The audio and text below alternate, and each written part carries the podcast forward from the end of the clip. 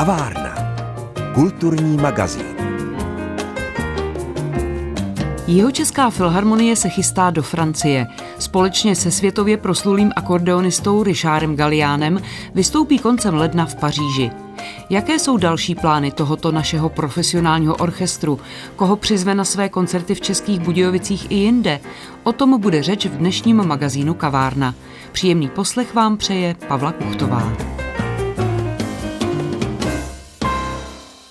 V novém roce se scházíme s ředitelem Jihočeské filharmonie Otakarem Svobodou, abychom si popovídali o tom, co orchestr letos čeká, co je před ním, jaké má plány. Sice sezóna vždycky začíná v září, nepočítá se od nového roku tak, jako my ostatní počítáme ten start od 1. ledna. Nicméně myslím, že je to stejně čas takové malé bilance. Takže vítejte v kavárně. Dobrý den. Dobrý den. Pojďme si říci, v jaké kondici vstoupila jeho Česká filharmonie do nového roku. No, ono to bude možná znít banálně, ale v dobré kondici díky podpoře našeho zřizovatele, což je jeho český kraj, to se nedá říct jinak, je to tak. A jsme rádi, že můžeme pracovat dál, tak jak jsme pracovali a samozřejmě máme radost z toho, že České Budějovice byly vybrány jako Evropské hlavní město kultury, to nám určitě pomůže do budoucna. A na to se víceméně už teď zaměřujeme. Ano, vy jste vlastně vypsali soutěž, skladatelskou soutěž o fanfáru nebo o znělku, tak jak to dopadlo? Přihlásilo se 67 zájemců, což nás až překvapilo, musím říct. V tuhle chvíli, protože termín vyhodnocení komisí, řekněme komisí, on to zní tak velkolepě, prostě těmi, které jsme oslovili, aby nám vybrali, které jsou podle jejich názoru nejlepší, což je, jsou dirigenti Tomáš Netopil, Jan Kučera a Jan Talich a potom je to Daniel Jäger z Vltavy a náš koncertní mistr Martin Týml. Takže pátek se dozvíme pravděpodobně, které ty fanfáry takzvané byly vybrány. Má jich být pět, ale z toho vyjdou tři a vlastně jenom jedna, která vyhrála. To pak natočíme, možná i ty další dvě, uvidíme ještě a začneme je používat. Jak je budeme přesně používat, se určí postupně, ale jednak jsem měl radost z toho, že se fakt přihlásilo tolik lidí a za druhé, oni by měli být jakýmsi průvodním jevem jeho České filharmonie na nejbližších těch, kolik je to vlastně, 25, 26, 27, prostě pět let, řekněme, s tím, že by měli otevírat naše koncerty, v reprodukované a utěšené podobě v době, kdy orchestr nastupuje na pódium. Já to chci vyzkoušet, co to udělá. Já jsem to kdysi zažil v kině Alfa, ještě v hlubokém komunismu. To bylo takové velké 70 mm premiérové kino, kde se dávaly velké filmy. Dávali tam vesmírnou Odeseu, Grand Prix a takovéhle věci. A tam se, když člověk přišel do toho sálu, protože ty stupenky byly dost drahé na tu dobu, tak se hrála taková náladová hudba, která byla vytažená z toho filmu. Takže člověk šel do toho kina, seci a už tam ta hudba jako vás hmm. přednaladila. A něco takového bych rád dosáhl tady, protože jak přichází muzikanti na pódium, tak se tleská, ale je to takový jako, oni než tam nalezou s odpuštěním, tak to chvilku trvá, asi tu minutu zhruba a do toho bych chtěl pouštět tuhle znělku. A současně ty autory, protože to jsou ve směs dá se říct, asi lidé, kteří se věnují skládání a my jsme to neomezovali, jakože to musí být klasika. Můžou to být i lehké crossovery, tak je oslovíme, aby nám složili nějaký skladby, ať už vycházející z té znělky nebo ne, nebo znělka fanfára, jak to budeme nazývat. A ty bychom pak odehráli v těch nejbližších čtyřech letech až do toho roku 28. To znamená, že to rozšiřujete vlastně o skladatelskou soutěž, jestli tomu dobře rozumím. V podstatě ano, i když ono samozřejmě Takhle, tam je velké nebezpečí, protože řada eh, stávajících děl, takzvaně, bývá lehce banální. Já nechci někoho urážet, ale klasická muzika je skvělá v tom, že její prověřila staletí. Prostě hudba, která byla napsána v 15., 16., 17., 18., 19. i 20. století, už prošla jakousi zpětnou reflexí. A pokud zůstala a hraje se furt dál, to znamená, že je dobrá. Ty špatné věci, které vznikaly i tehdy, samozřejmě na ty se dávno zapomnělo. A vytahovat je někdy v rámci toho, že se snažíme být jaksi neobvyklí, většinou nepřináší žádný velký efekt, protože prostě ty nejlepší věci chytají nejvíc. To znamená, tohle je to úskalí, které u nové skladby nikdy nedokážete odhadnout. Takže jako nechceme to přehnat. Na druhou stranu je v tom jistá odvaha a měla by být uvádět právě současné skladby současných autorů, protože jak jinak by se mohly stát těmi budoucími hity. To je pravda. Já si osobně myslím, že odvaha je především na straně těch autorů, protože dneska psát hudbu, já samozřejmě já nejsem autor, tudíž neumím to posoudit jako objektivně, řekněme, ale z vnějšího pohledu člověk, který dnes skládá nějakou hudbu, aby se dokázal vyhnout všem těm vlivům, které se na něj valí ze všech stran neustále. Takový Beethoven nebo Mahler nebo kdokoliv z těchto lidí nebyli ohlušováni denodenně rozhlasovými stanicemi, neslyšeli tu hudbu těch starších autorů, těch Mozartů a Bachů a tak dále, pokud si na ní někam nezašli, prostě nevalilo se to na ně ze všech stran, nebyly možnosti si to přehrát někde v rádiu nebo na gramofonu, prostě nešlo to, tudíž oni měli čisté hlavy. Dneska skládat hudbu a vyhnout se těm impulzům, aby člověk neopisoval, nevědomě třeba, to musí být nesmírně těžké, to si vůbec nedokážu představit. Tak uvidíme, jak to dopadne, budeme se těšit na výsledky. Každopádně teď si dáme ukázku z nahrávek jeho České filharmonie, které vznikly během covidu, ale nejen během něj a pak si o tom řekneme něco víc. Kavárna. Kulturní magazín. My jsme právě teď poslouchali ukázku z nové desky, poměrně nové, kterou jeho Česká filharmonie nahrála s akordeonistou Richardem Galiánem a to je deska, kterou jste pokřtili už v Českých Budějovicích, ale teď, pokud vím, vás čeká zájezd přímo do Francie. Ano, my máme s tímto mužem, on je jeden z nejlepších akordeonistů na světě, což nám samozřejmě dělá velkou radost. To vzniklo všechno na základě osobních kontaktů, jinak tyhle věci nevznikají před asi šesti lety v Rotterdamu, kde jsem se potkal s jeho manažérem a protože jsme stejně starý, tak jsme si nějak sedli a od té doby Richard Galliano vystupovali s kvintetem naším až do covidu, s ním jezdil po Evropě a byly další plány, ale to ten covid to zastavil, pak už jsme se vrátili právě k téhle nahrávce, což je kompletně věc, kterou on napsal, jmenuje se to Madre Perla a vychází to z impulzů, on je původem eh, Ital, jak kořeny je Ital, ale žije ve Francii, nebo narodil se ve Francii, takže tam jsou ty italsko-francouzské vlivy, muzika je nádherná. A my jedeme křtít do pařížského sálu Gavo, kde já jsem ještě nebyl, ale prý je to skvělý sál, říká náš dirigent Jan Talich, který tam už hrál se svým kvartetem a Máme z toho velkou radost, protože to je regulérní koncertní sál uprostřed Paříže, někde u Champs-Élysées regulární koncert žádné, že bychom si pronajali a zaplatili, to se dost často tady dělá, že se pronajme Carnegie Hall a pak se tady tvrdí, že jsme tam hráli. Tohle není takhle, tohle je regulární program toho sálu Gavo, kam my jsme zapadli samozřejmě s tím rizikem, že se třeba nevyprodá, to my nevíme, to uvidíme. A máme z toho samozřejmě, jak říkám, velkou radost, budeme tam tu desku nabízet a chceme s tím samozřejmě pokračovat dál. Ono to má ještě dva akcenty. A sice, že ve Francii je další město kultury, roku 28, Burš, který byl vybrán tamními komisemi a s tím my chceme navázat a navážeme nějaký kontakt, protože se tam setkáme s velvyslancem, panem Fleischmanem a budeme tam prostě mířit do toho burže. A druhá věc je, že ve Francii se v letě konají olympijské hry. A předtím v červnu tady v Českých Budějovicích se konají předolympijské hry. Nejenom v Českých Budějovicích, v táboře a ještě na jiných místech jeho českého kraje kde bude velký happening, mimo jiné. To jsou jako pro ty mladé začínající hmm. sportovce. Ano, pro děti jsou to olympijské hry dětí a mládeže, ano, abychom ano. to uvedli na pravou míru. Ano, ano. A to, to organizuje Český olympijský výbor každý e, olympijský rok někde jinde. Letos to připadlo na shodou okolností na jeho český kraj, z čehož jsme nadšený. Budeme tam taky hrát. Takže jako tohle všechno jsou akcenty francouzský, který my bychom rádi využili k tomu, že já nechci být přehnaný optimista, ale že bychom se zkusili tam malinko dostat. Ono se dostat do Francie je strašně těžké.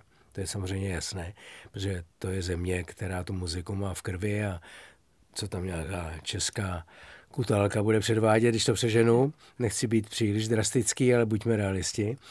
Nicméně už tohle je jakýsi krok. Já si nemyslím, že teď budeme hrát už jenom ve Francii pořád, ale jako je to jakési vstoupení do podvědomí, dá se očekávat, že tam bude nějaké reflexe na to a že se třeba odpíchneme k nějaké další akci tam. Takže ta Francie je náš akcent momentálně. Ta spolupráce s Richardem Galiánem trvá tedy už delší dobu, jak jste říkal. Rýsuje se třeba nějaké pokračování další? My jsme měli eh, natáčet nějakou jeho další skladbu, houslový koncert, nebo co to napsal, ale zatím z toho sešlo, takže to se asi dozvíme. My tam jedeme teď 26.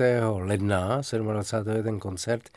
Tam budeme s nimi samozřejmě mluvit, takže tam se dozvíme víc. Zatím je to jenom v obrysově, ale dá se předpokládat, že ano. Má před sebou jeho Česká filharmonie v letošním roce ještě nějaký jiný podobný zajímavý zájezd nebo hostování, případně už víte o účasti na festivalech? Je to těžké, je to samozřejmě velmi těžké v současné době vyjet ven pro většinu orchestrů, kromě těch největších, jako je Česká filharmonie a ještě ty další dva pražské nebo tři, je těžké se dostat ven regulérně. Většinou jsou to koncerty takzvaně levné, pro ty diváky s tím, že se hraje repertoár, který vybere někdo tam odtud a my jsme pro ně levnější, než když to hraje nějaký německý, francouzský, rakouský, jakýkoliv jiný západní, řekněme, orchestr a proto se tam vyjíždí. My tohle neděláme, snažíme se najít reálné výpady ven. V rámci jakéhosi zreálnění těchto plánů se dost často máme tendenci zúžit na menší posaz, třeba na jenom na 5, 6 až 10 lidí, Začínáme, nebo začali jsme už spolupracovat s Marketou Irglovou, která má jméno, díky tomu, že je držitelkou Oscara a je to prostě známá osobnost, dá se říct v celém světě, ona že je na Islandu. S tou už jsme něco dělali a dělat budeme. Začínáme víc spolupracovat s Ivou Bytovou, která má jakési renomé, zejména ve Spojených státech, kde napůl žije. A to všechno v těch menších sestavách, aby se mohli dostat do zahraničí do regulárních míst.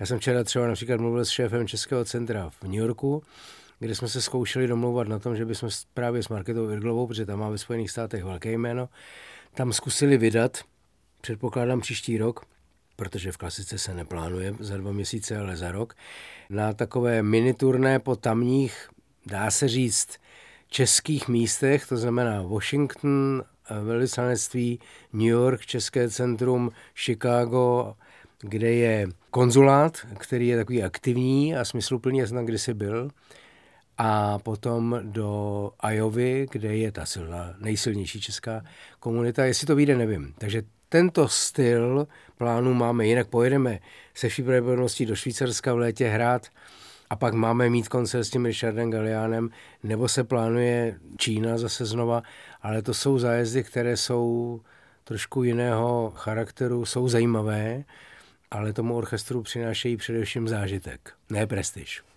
Dobře, když tedy zůstaneme na domácí půdě a omezíme se třeba opravdu na letošní rok, vy býváte častými hosty třeba na Mezinárodním hudebním festivalu Český Krumlov. Čeká vás podobné vystoupení, ať na tomto festivalu, či na nějakém jiném, třeba prestižním? My nebudeme hrát letos v Krumlově ani v Třeboni, dohodli jsme se, nebo to byla spíš jejich záležitost, že si dáme rok oddech, protože jsme tam byli furt a ono to potom přestává být atraktivní ale budeme hrát na festivalu v Broumově. Já se přiznám, že jsem zapomněl, jak se jmenuje, protože to bylo to druhé město, se kterým jsme soupeřili jako České Budějovice o město kultury a máme s nimi velmi dobré vztahy. Takže to je asi náš tuzemský plán tohoto typu. Jinak se budeme soustředovat na Jižní Čechy. Chceme obět s orchestrem na přelomu června července velká jeho česká města, to znamená větší jeho česká města, řekněme, kde bychom chtěli vystoupit s jednodušším repertoárem, tím nemyslím, že je blbý, to v žádném případě ne. Třeba čtvrtoročních dob nebo něco jednodušší pro to, aby se dal zahrát třeba na rovné ploše, nemusel se stavit pódium a tak dále. A chceme s tím obět, řekněme, pět, šest měst. My tomu říkáme jeho česká intermece, ale to jsme zvolili tuhle variantu, že budeme hrát zadarmo na náměstích, na hradech a zámcích a tak dále pro běžné občany aby si všimli, že tady existuje nějaká jeho česká filharmonie. Tak to říká Otakar Svoboda, její ředitel. My si teď jeho českou filharmonii poslechneme a pak si budeme povídat dál.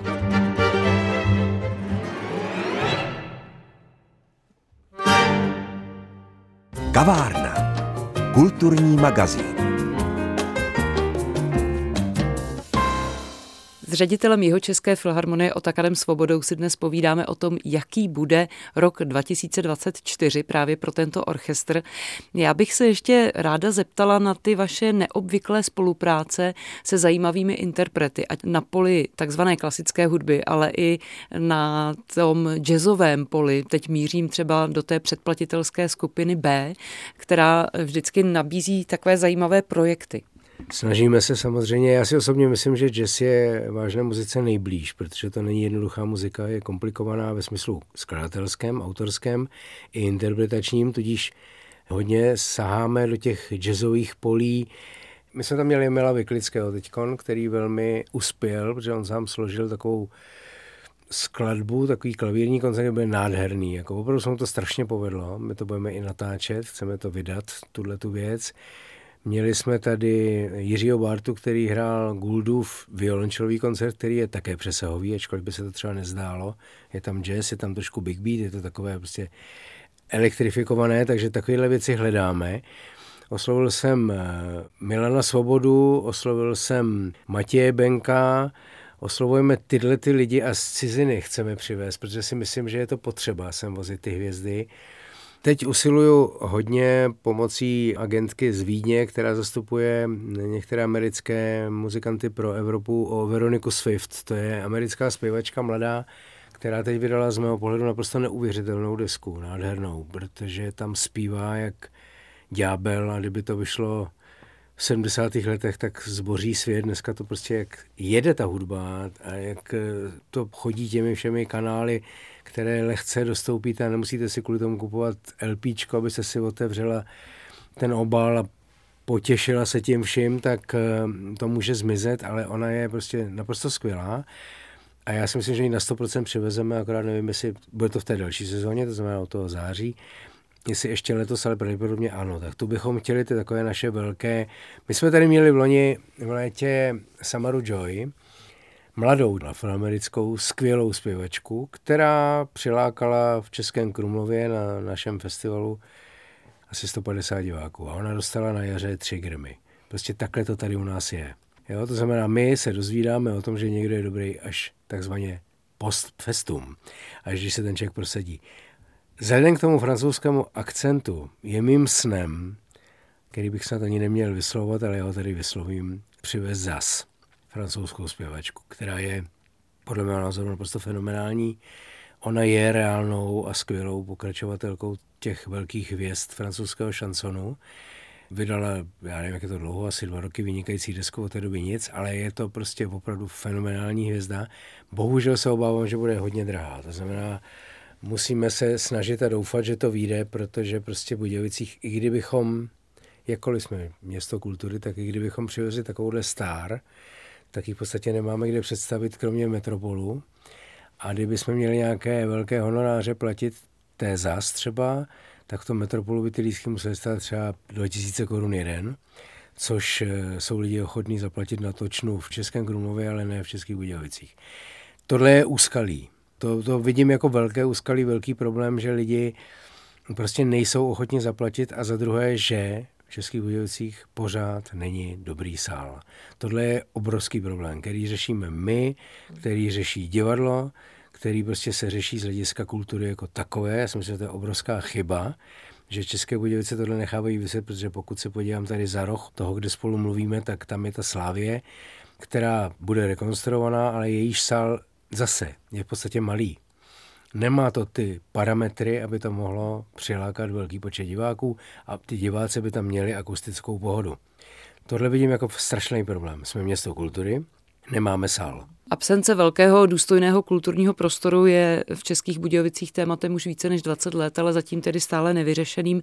Nicméně vy máte k dispozici alespoň váš krásný sál, teď nově opravený, ale opravdu s malou kapacitou, čili musíte i dramaturgii přizpůsobovat tomu, co máte. Tak samozřejmě, ale tak ten sál je ve své podstatě nádherný, akusticky už je dneska velmi dobrý, máme tam pohodlná sedadla a naštěstí po skončení covidu se nám vrátili i diváci, takže pořádáme v podstatě tři koncerty týdně, když je nějaký klasický program, protože jsou ve středu ve čtvrtek a ve středu ještě otevřená generálka Samozřejmě přizpůsobujeme dramaturgii, ale ono to není tak těžké, protože té hudby je strašná spousta. Skvělé klasické hudby prověřené těmi staletími, jak jsem o tom mluvil. To znamená, dramaturgii skládáme tak, že snad to zabírá dobře na diváky, já za ně nemůžu mluvit, ale myslím si, že ano, podle toho, že chodí a pak třeba dost tleskají a tak. Jak říkám, tahle hudba je absolutní špička. My si to, když jsme mladí, ještě neuvědomujeme. Tomu se člověk musí prostárnout, jak už jsem několikrát říkal, aby si tohle uvědomil, že ta hudba je prostě neskutečná a skýtá nekonečné množství vynikajících věcí.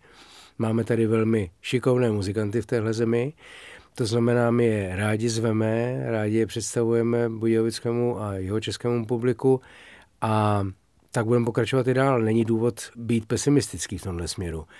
Příští rok už máme teda respektive od září poběží 44. sezóna. A vstoupíte tedy do té 44. sezóny třeba i s novým šéf-dirigentem? My o něm jednáme, ale teď to ještě nemůžu prozradit, protože to je ve hře. Pokud vyjde to, co máme v plánu, tak to bude bomba. tak jenom tolik nám na závěr prozradil Otakar Svoboda, ředitel jeho České filharmonie. Já věřím, že ta bomba exploduje v pravý čas a bude mít pozitivní dopad. Přeju filharmonii, ať se jí daří alespoň tak jako dosud a my, ať z toho jako posluchači máme stále jenom krásné hudební zážitky. Hostem kavárny byl Otakar Svoboda. Přeji dobrý nový rok a těším se zase někdy naslyšenou. Taky přeju dobrý rok a co se týče toho, co jste říkala předtím, my se snažíme. Mějte se hezky. Od mikrofonu se loučí a hezký večer přeje Pavla Kuchtová.